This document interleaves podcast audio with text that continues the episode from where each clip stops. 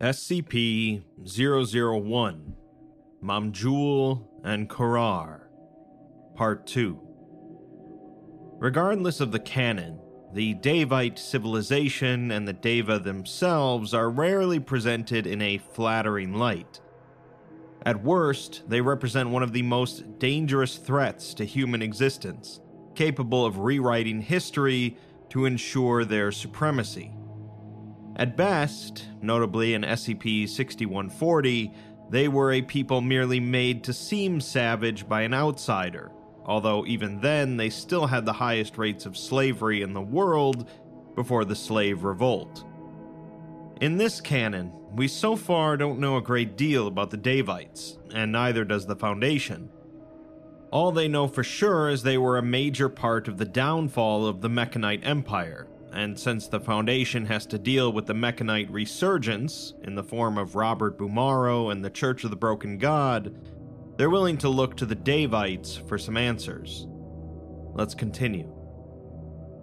We pick up as the Foundation is starting to send divers down to fully explore the sunken city of Mamjul. Over the course of a few weeks, the trained coyote divers of MTF Gamma 6 performed 13 dives, typically led by Desai and monitored by members of the research committee as well as a member of MTF Alpha 1. We're given a transcript of the first dive as the team exits the stump out into the city proper. One of the team comments on how this place gives them the creeps, but another says that these are just some old ruins, as anything else would be crushed at this depth, and even sperm whales don't go this deep. For members of an organization focused on the anomalous world, that seems like a fairly short sighted view. Command tells them to just scout out the buildings, the architecture near the citadel, and the interiors for anything of interest. They can split up to cover more ground, but they shouldn't stray too far from one another. They exit out onto the street and are all impressed at the size and architecture of the buildings surrounding them some reaching up to seven stories high. The avenue in front of them is littered with debris, including large amounts of bones. The team proceeds to split up, exploring the nearby portions of the city, and Desai proceeds to tell the others to turn off their lights for a second as he enters one of the buildings. They do so, and after several seconds, a soft greenish glow begins to form from the cracks and crevices of the buildings, caused by some kind of moss. The surrounding area is illuminated in a pale, sickly green light.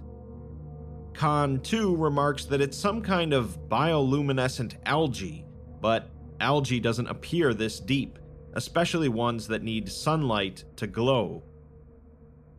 They take some samples, as Desai mentions how the buildings are familiar looking, comparing it to Angkor Wat in Cambodia a gigantic Buddhist temple complex covered and layered in intricate carvings of myths and legends. He says that this place is drenched in religion, and you can feel it in every crevice. The team continues exploring, and all of the buildings are reminiscent of Cambodia and general Southeast Asian architecture, many of them resembling temples in structure and form. Unfortunately, all of the buildings they check out turn out to be empty, despite the fact that these should be the largest and most impressive buildings due to their proximity to the temple. Desai says that there's nothing here but dust and blood, seemingly referencing a tale focused on the Scarlet King. Later, on their sixth dive, the team travels as a group in a diamond formation, focusing on the layout of the city they encounter several large pits in the place of buildings, carved with steps in the sides leading down, containing water significantly darker than their surroundings. Khan, too, says that it looks like a step well, a kind of ancient Indian reservoir consisting of a big pit in the ground that would collect rainwater. They take a sample of the dark water and continue on into the southern third of the city, floating over large pathways layered with bones. The team comments on the skeletons, both the number of them and their features, some of which are not human. Con 4 floats down and picks up a skull, showing it to be far denser than its appearance would suggest, with the large cranium fanning out into two horn like protrusions and a wide crest behind them. There are also three eye sockets spread horizontally. Khan 2 says that a lot of these look more like cattle than people, but even then, no cattle they've ever seen before. Desai remarks that Amani Ram had huge streets because of all their mechs and technology, while Mamjul had huge streets probably because of the larger size of their people. They also comment on the undamaged nature of most of the skeletons, with no signs of breaking or trauma. Clearly, most of them didn't die in battle, but that's for the researchers to figure out. On the 13th dive, the team focuses on more completely exploring the massive stump, the Citadel. Desai mentions that he's still hearing a noise and asks if someone's radio is on static. Command tells them to keep moving for now, but keep an eye on each other. The team, however, agrees with one another that there's likely nothing for them to find here, as they've been scouring the place for hours now. They were definitely right about it being a citadel, though, a cross between a fortress, a palace, and a temple. There's an extensive system of rooms, but since there's no furniture, there's no way for them to tell what they're intended for. They've taken samples of the plant life, but there's not much else they can do. Desai wants to check out the base floor, though, and then they can leave. The team descends down the central passage to the ground floor, turning on their flood lamps to illuminate the space. It's dominated by two massive statues resting on a dais with an altar in the center. They resemble the two largest figures on the carvings outside one male in a headdress and armor, and an androgynous spirit inlaid with red jewels. The two appear to be dancing, and in front of them, a throne sits almost two meters off the ground, carved from what appears to be a single root of the tree. Several other statues with cupped hands decorate the space. Desai points out the floor as well, showing it to contain a similarly intricate series of wood symbols and lettering spreading out in concentric circles from the altar. He approaches the altar, into which is embedded a knife of some kind. He pulls it from the wood, and it appears to be a ritual dagger, so they bag it. They then proceed to take some pictures of the area, but most of the carvings have been rubbed away by the water, and there's no other relics lying around, so they head back to the surface. All of the samples the divers recovered were analyzed on site in the following weeks by the various sub teams and personnel of the research committee, under the direction of Dr. Galanis. However, the limited array of samples and general lack of historical material caused difficulty and a lack of actionable results. Galanis wrote a memo the following month on their personal thoughts on the research progress. It reads this hasn't quite worked out the way I'd hoped. I don't feel cheated or bitter. Nobody could have predicted stuff like this that the city would be nigh empty, or that we'd be working from scraps. But it's still frustrating regardless. This was supposed to be my big break. I've enjoyed spending my time on the Lillehammer's crew, but I think everyone knew why I was there instead of climbing the ladder back at a real site. Relegated to the dustbin of history for something I didn't even do. I mean, I'm not stupid. I get it. They can't know for certain I had nothing to do with what happened in Amani-Ram. But it's still unfair. And then, of all the ships in the world, I happen to be on the one that stumbles across Mamjul. It's gotta be fate, I tell myself, and promise that I'll do the best I can to show them all that I'm not Bumaro or Dr. Nussbaum. And now I have to go, tail between my legs, and tell the council that I don't have anything. Not even anything good, but nothing. Maybe they were right to keep me away from the real projects. I know it's not true, but god damn if it doesn't feel like it right now. It just doesn't make sense, though. Nothing about this makes sense. Amani-Ram was a technological marvel. They were doing cold fusion in 1500 BCE. The only thing remotely anomalous about the Daevic Covenant so far is that the fact that they had strange plants. How was this war at all evenly matched? What did the Daeva have that made the ancient Mekhanites so terrified of them? What is Korar? What the hell happened here? We might even be able to answer that if we had anything left of records, writings, materials, artifacts, relics, anything. But there's nothing. It's as if the Daeva have been wiped from history. It's infuriating. The research teams are demoralized. The divers are sick of going down to root around in old ruins and find nothing. The fact that their every move is constantly watched by armed men doesn't exactly help. I've had people coming to me and AJ for weeks with complaints of the MTF guys making it impossible for them to get any work done. But there's not much I can do without them thinking I've gone native. It's funny how many of my problems lead back to Bumaro, despite never even meeting him. I don't know what to do. There's just so many questions that haven't been answered. All we know right now is a facsimile, a half dreamt image of the Daevic culture a rich history of architecture, art, and dance that you can still see influences of in Indian and Cambodian culture. An almost religious reverence for nature, androgyny, and dreams. But also indications of cannibalism, ritual sacrifice, brutal slavery. And these are all just from what we've observed in the city. No one really knows anything about the Daeva if we just had some kind of guide. Try as I might not to. I keep returning to Bumaro and Nussbaum, what they would have done. Though they did it for an abominable purpose, they were the only ones in the situation I'm in now.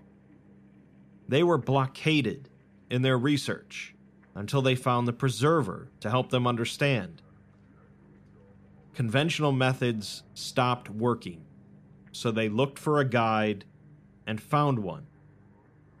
Except there aren't any guides left here. Or maybe I just need to broaden my horizons. Afterwards, a meeting took place between Galanis and 051 using a ley space communicator. The communicator projects the two into an alternate location to have the conversation face to face, which is, in this case, an ancient desert city. Galanis quickly recognizes it as Amani-Ram, and 051 says that the ley space is a strange thing, but to his understanding, the communicator sends an encrypted signal through the Earth's latent ley lines using magic, which tends to respond to the moods and minds of the users. Since Amani-Ram has been weighing on his mind quite heavily as of late, it chose this location. To which Galanis says that it doesn't help that Bumaro built this thing, correcting themselves to say Aram. 051 says that they can call him Bumaro, as he's no longer the man that they hired, as far as he's concerned, and maybe not a man at all. They last heard from him nearly 10 years ago now, but things went poorly, although he's not at liberty to divulge too many details. Galanis tells him it's worrying to imagine someone that unhinged running around with that kind of power, and that he's one of their biggest threats. But 051 disagrees. The Council all agrees that Bumaro is an existential danger to the Foundation, but he does not believe that Bumaro is insane or the biggest threat they face, only the most present one. Galanis asks him if he thinks he's doing all this for power, to which 051 sighs and asks how old Galanis thinks that he is. Galanis laughs and says that they don't really know, as it's kind of an open secret that the 05 members are long lived, being around for pretty much as long as anyone can remember. Galanis knows that that wasn't really what he was asking, though, and says that he looks like a very good 80 or a really bad 60. 051 stops walking and looks upward, saying that he was born in a Roma camp in Wales in 1880. He was at Verdun, Gallipoli, and the Somme. He lived through the war to end all wars, and another after that, not to mention the countless other conflicts scattered across Europe. He witnessed their hidden underbelly, the occult wars with their carnage left unseen and unknown by the world at large. Dying angels in no man's land, accursed weaponry, and soldiers roused from the dead. He saw Robert Bumaro in the last message he ever left for the Foundation, and his was not a face of Machiavellian scheming. His was a face that 051 is unfortunately familiar with seeing and wearing. A man terrified, able to see the world sliding into another occult war, powerless to stop it. The two continue walking, and 051 apologizes, saying that he prefers to keep his thoughts on the matter to himself. But he does think that Bumaro discovered something about the abominate whatever it is, and it shook him to his core. He's seen too many men die not to say that, as a young man, if he had known what he knows now, he would have done anything to protect the ones he loves. He simply disagrees with Bumaro about the means, as the Foundation remains the best and only vanguard against such a threat. He is sure the threat is coming, however. Galanis swears and apologizes, saying that that's a lot to take in. 051 replies that this is why they've taken such a risk on this project and on Galanis, as whatever the secrets of the Daeva are, they need them now more than ever. Galanis understands, but the pressure is worrying, as they're not the kind of person built for leadership, and can't help but wonder if the Foundation is better off choosing someone else. 051 says that perhaps that might be true, but it doesn't really matter, as Galanis is the one they chose, for better or for worse. For what it's worth, he thinks that they're doing fine, although he can tell that there's some bad news. Galanis says that the project is stalled, for lack of a better word, and apologizes. 051 replies that Galanis doesn't have to apologize as he likes them, and does not consider Galanis' worth contingent on the success or failure of this mission. Galanis is surprised by this and thanks him, as 051 continues to say that they are both historians, and Galanis actually reminds him quite a lot of himself in younger years, before he saw all the horrid depravity the world has to offer. He tells Galanis not to lose their bright eyes of optimism as they will need idealists in the Foundation in the times to come. When asking why the project is at a halt, Galanis says that they just don't have anything to work from, as there's almost no historical record, no analogous societies, no writings or sources. The most they've been able to do is work on analyzing the architecture and carvings throughout the city, but even that's limited because it's in far worse condition than Amani-Ram.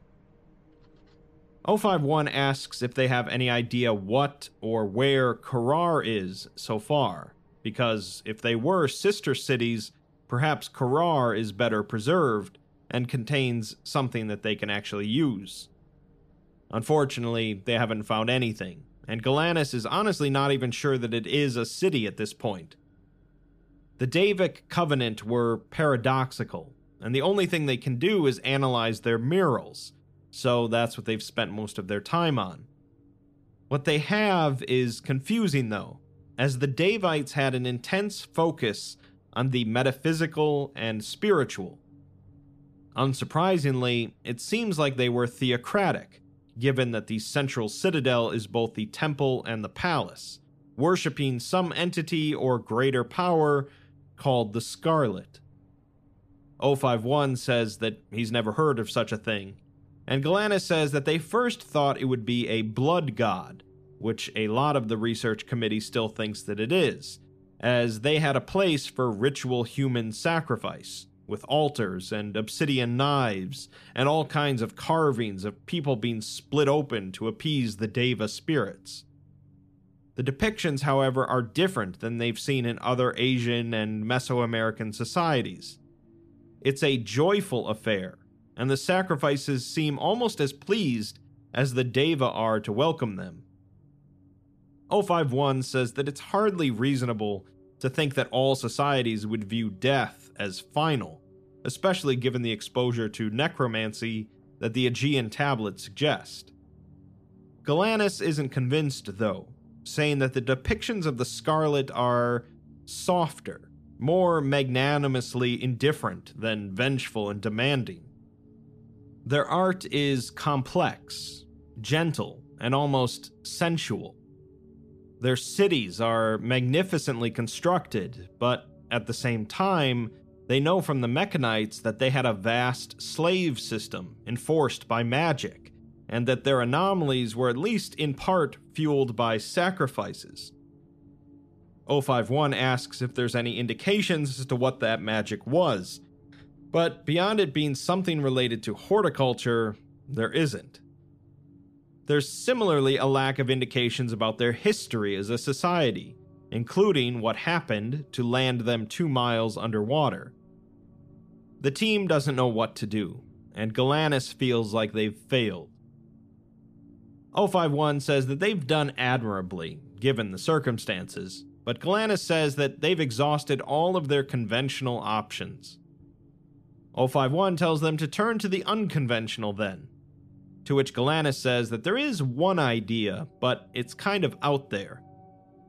051 replies that he spent his 30s and 40s advising the various paranormal organizations in Europe on how to arm themselves using their country's horrible, forgotten monsters and mythologies, so out there doesn't begin to phase him.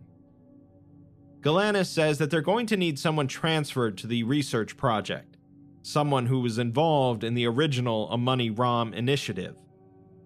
That individual is none other than SCP 1867, Lord Theodore Thomas Blackwood.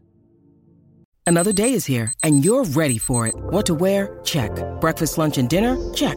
Planning for what's next and how to save for it? That's where Bank of America can help. For your financial to dos, Bank of America has experts ready to help get you closer to your goals. Get started at one of our local financial centers or 24-7 in our mobile banking app. Find a location near you at bankofamerica.com slash talk to us. What would you like the power to do? Mobile banking requires downloading the app and is only available for select devices. Message and data rates may apply. Bank of America and a member FDIC. Galanis speaks with Blackwood, and Blackwood says that he's always had such pleasant interactions with the Parahistory Fellows, though he's admittedly not quite sure what that moniker means, as history is history.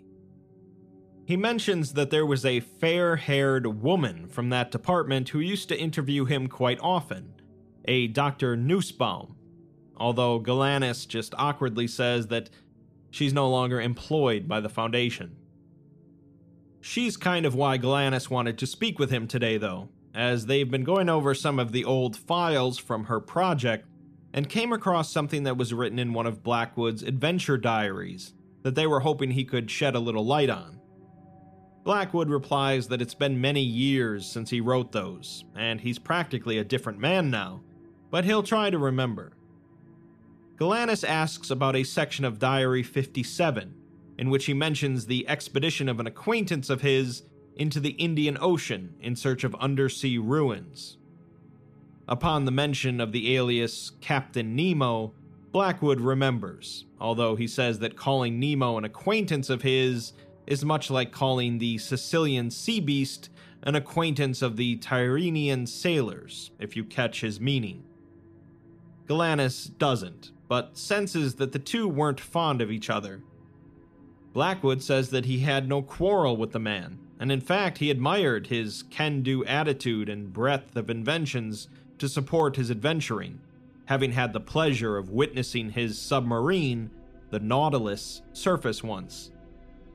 It was a technological marvel, the likes of which the world may never see again, longer than many ships, and seemed natural, appearing as though carved from a single titanic block of jungle wood, but filled with engines, armor, and livery.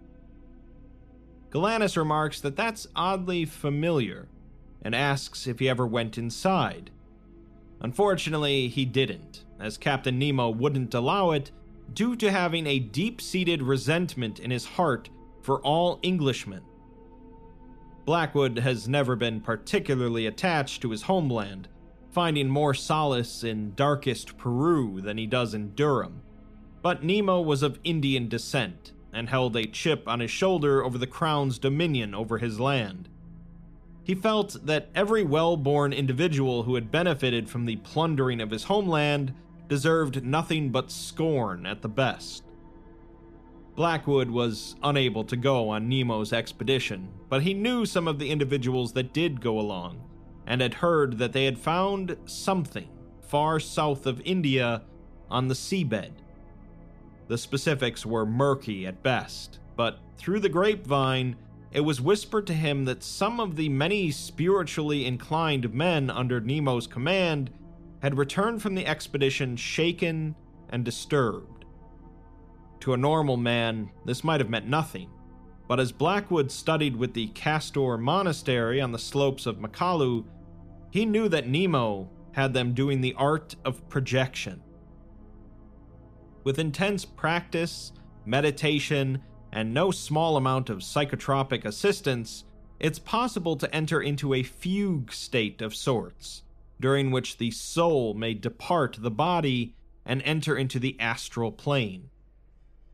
The Castor monks have spent centuries studying the existence of the astral plane and the vast mysteries it contains, and have ascertained that it is a manner of reality blanketing our own, invisible to the naked eye, but interweaving with all parts of daily life, and is inhabited by spirits. The nature of the astral plane is such that it is at once a reflection and a cause of our own material plane. Significant people, events, and even places can leave impacts and connections that persist long after the destruction of the physical form, such as the presence of poltergeists and jinns. Blackwood's theory is that since Nemo possessed no gift for the metaphysical arts, he attempted to use his crew to astral project and discover the secrets of the Atlanteans. His crew, however, being largely unrefined brutes, lacked the necessary finesse.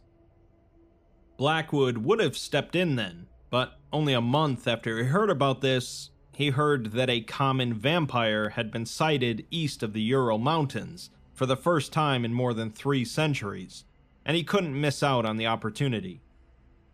Galanis bets that he would like to see the sunken city, and Blackwood responds that he certainly would, to see if the legends of monumental towers powered by light and glass and great sea beasts bound into service are true. Galanis tells him that the Foundation has an interest in Atlantis as well, although its proper name is Mamjul. They've located the ruins, but there isn't much to see, leading them to go over the records of the initial discovery of Amani Ram and notice the references to some kind of psychic detachment. If Blackwood is prepared to share his knowledge of astral projection, they could probably convince their superiors to allow him to be on the first team. Blackwood contemplates this for several seconds before saying that He shall assist them in their endeavor, and together they shall unlock the mysteries of Atlantis. Blackwood was subsequently transported to the research ships, along with a number of supplies, equipment, and a detachment of personnel from the Psychotronics Division at Site 19. Over the following month, almost every member of the Mamjul Korar initiative was subjected to a gauntlet of tests to determine their psychic potential. Those with the highest scores and sufficiently high cognitohazard resistance values were inducted into a provisional applied task force, codenamed Dream Team. By mid November, nine members of the initiative had been inducted into the team, including Lieutenant Greaves, Operator Desai, and Dr. Galanis. Foundation research into extrasensory perception had exploded since 1944 with the founding of the Psychotronics Division and provided several advances, such as low telepathy, scrying, and limited divination, though true astral projection remained out of reach. With the assistance of Blackwood's expertise on the matter, Psychotronics Division personnel were able to train members of Dream Team into being able to induce a fugue state that Blackwood affirmed would result in successful astral projection if performed under the influence of mnestic drugs.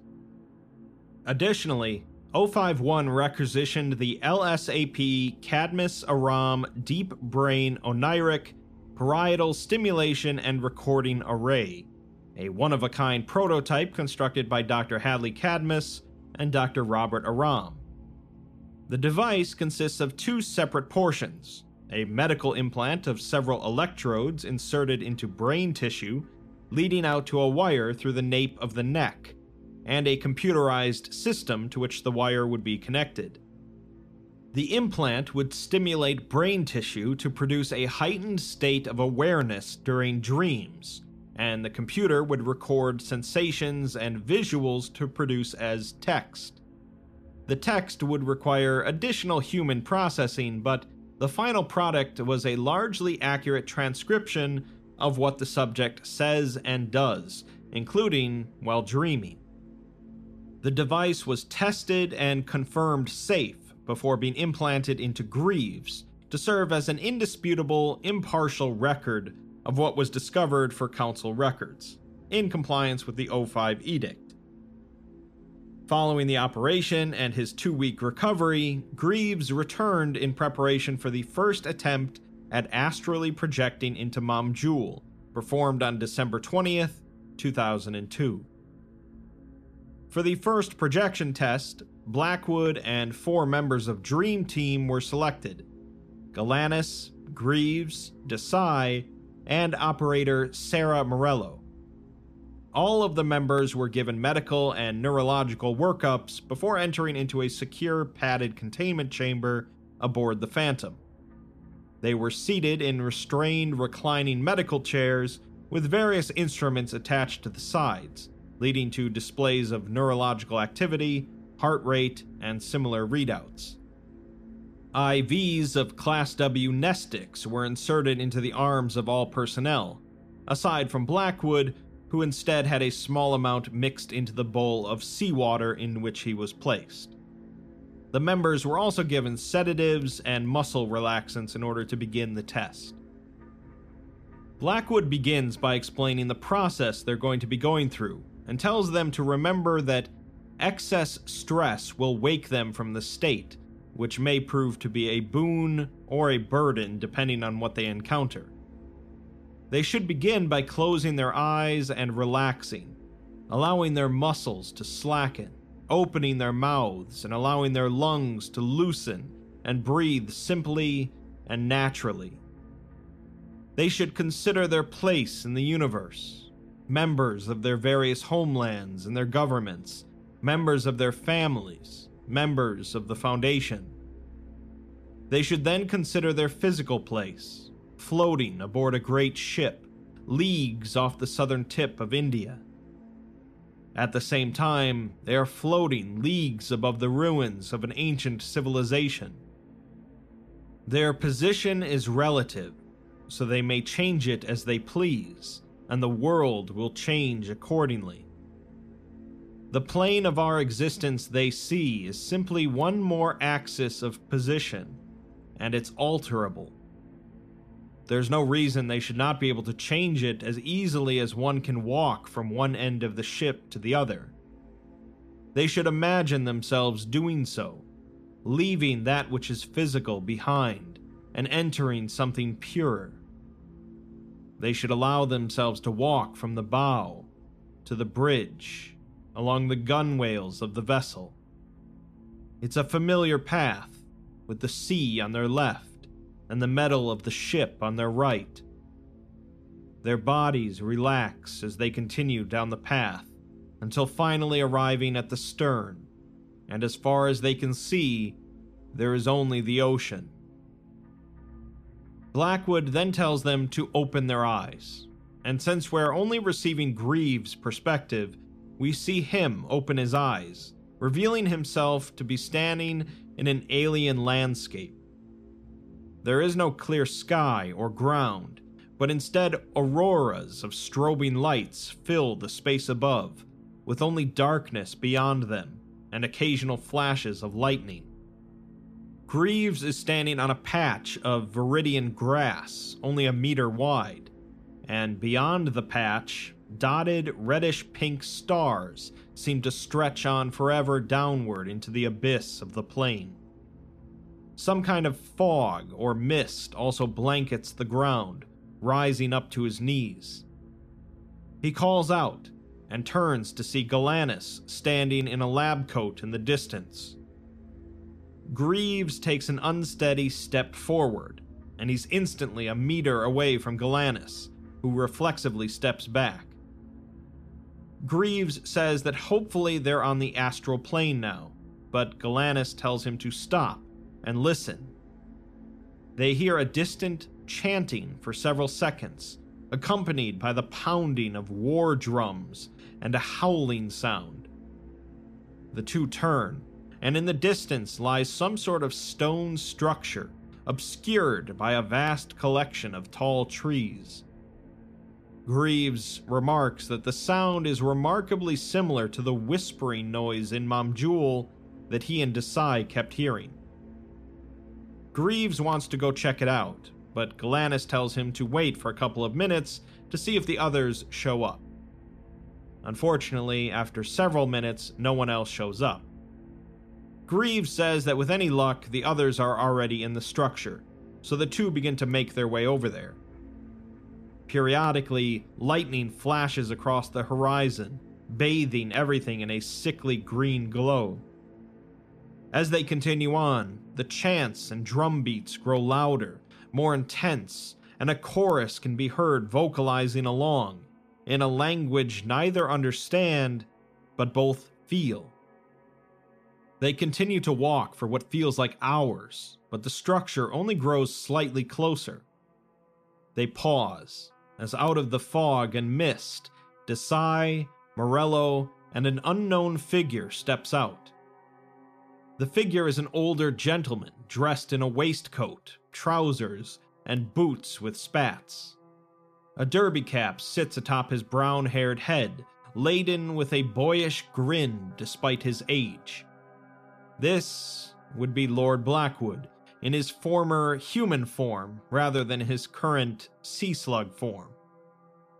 Blackwood welcomes them to the astral plane and warns them not to think themselves into the abyss, as that would be quite an ugly fate. The team discusses continuing to head towards the stone structure, which appears to be a fortress or castle, although the trees look thick surrounding it. They continue on, eventually approaching the structure as they pass through a line of impossibly tall, broad leafed jungle trees. Vines hang from the canopy high above, and shrubbery layers the ground. The growth is thick, but the trees and undergrowth seem to shift, making way for the group's march forward. Morello comments that trees this tall don't exist on Earth, as these are at least 500 feet tall. The chanting and drumming and singing continues to grow in pitch and intensity as they approach. Blackwood remarks that he's never heard anything quite like this, as it sounds primal. The group then suddenly breaks through the tree line, finding themselves face to face with a massive wall, constructed of massive blocks of stone carved into shape. On the battlements, unclear figures peer over, and the surface of the stone is alive with pulsating stars, moving in tune with the song. A huge archway dominates, through which a great door is very slowly opening.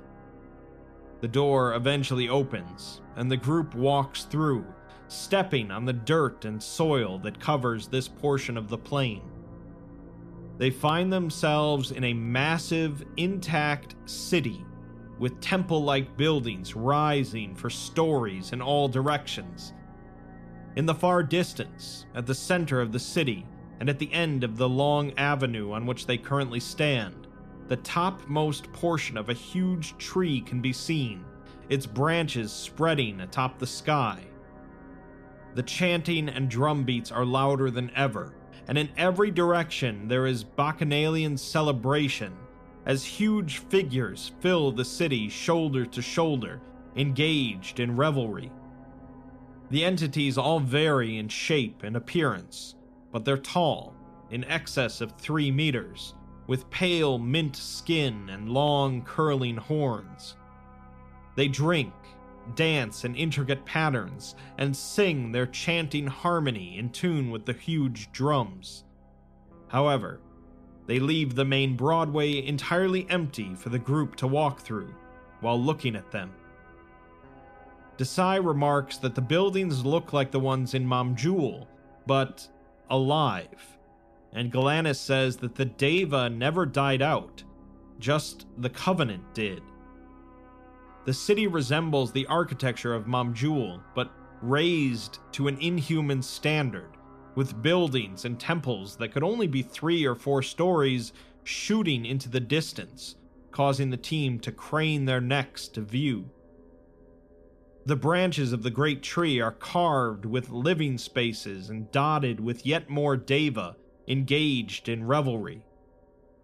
The carvings adorning every surface and building dance in time with the great song coming from everywhere around them. The crowd seems to move and thrum with a life of its own, and the communal dance pulses every entity in sight forward towards the citadel tree in the center of the city. Drawn along, the team is pulled forward, down the Broadway, and as they move through the great streets of the city, the grander it becomes.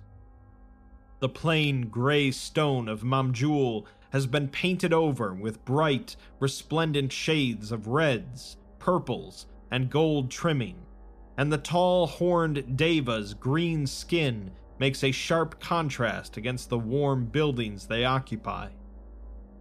The raucous wildness only increases in intensity, with many of the entities openly engaged in intoxicated, violent combat. In the distance, over the city's rooftops, gigantic beasts of burden, almost as tall as the trees, slowly move across the skyline on hundreds of legs. The movements and lapping of the crowd gently push the group forward, but not aggressively. Many of the Daeva are joyous at the sight of them, clasping their hands and raising them before letting them go. Eventually, they arrive at the entrance to the tunnel leading into the citadel, where the drumming and loudest singing can be heard coming from inside. They proceed in, passing by lines of Daeva beating their fists against the stone wood walls in song. The group exits out into the throne room, containing two thrones, both carved from the same titanic vein of wood. On the left, sits a human corpse with features made indiscernible by its age, dressed in elaborate finery and a wreath. The throne on the right is occupied by a female daeva in similarly elaborate dress, leading the song encompassing the entire city. The tree is open overhead, with the lightning and auroras visible through the canopy of leaves, and other robed daeva fill the various landings of the citadel. Blackwood remarks that this is not what he expected when they described Mamjul, and Desai responds that this isn't Mamjul. As they enter, the Daeva sitting on the throne breaks off from the omnipresent song and slowly descends the staircase. The others continue unabated as she enters into a deep bow. She speaks in a language not heard by human ears in three millennia, but they understand her perfectly. She welcomes them to Korar, eternal city of the Daeva, seat of the slumbering Maharaja, the Scarlet City. Her name is Rajmata Vasli Vaslirasaraj Sharat, Empress Consort of the Forlorn Covenant, and she welcomes them back. One thing's for certain the team is definitely going to learn far more about the Daevites from Korar than they did from Mamjul. Being able to speak with an actual Daeva is a pretty uncommon thing, and we're going to learn a lot about the history of the Daeva and the two cities. Everything seems fairly pleasant on the surface here, with a lot of song and dance, but these were not a peace loving people and they worship a god of blood and death. We'll just have to see if Galanis and the team can find out some info about the Daevites that does some good, without having a repeat of the Amani Ram debacle, or worse.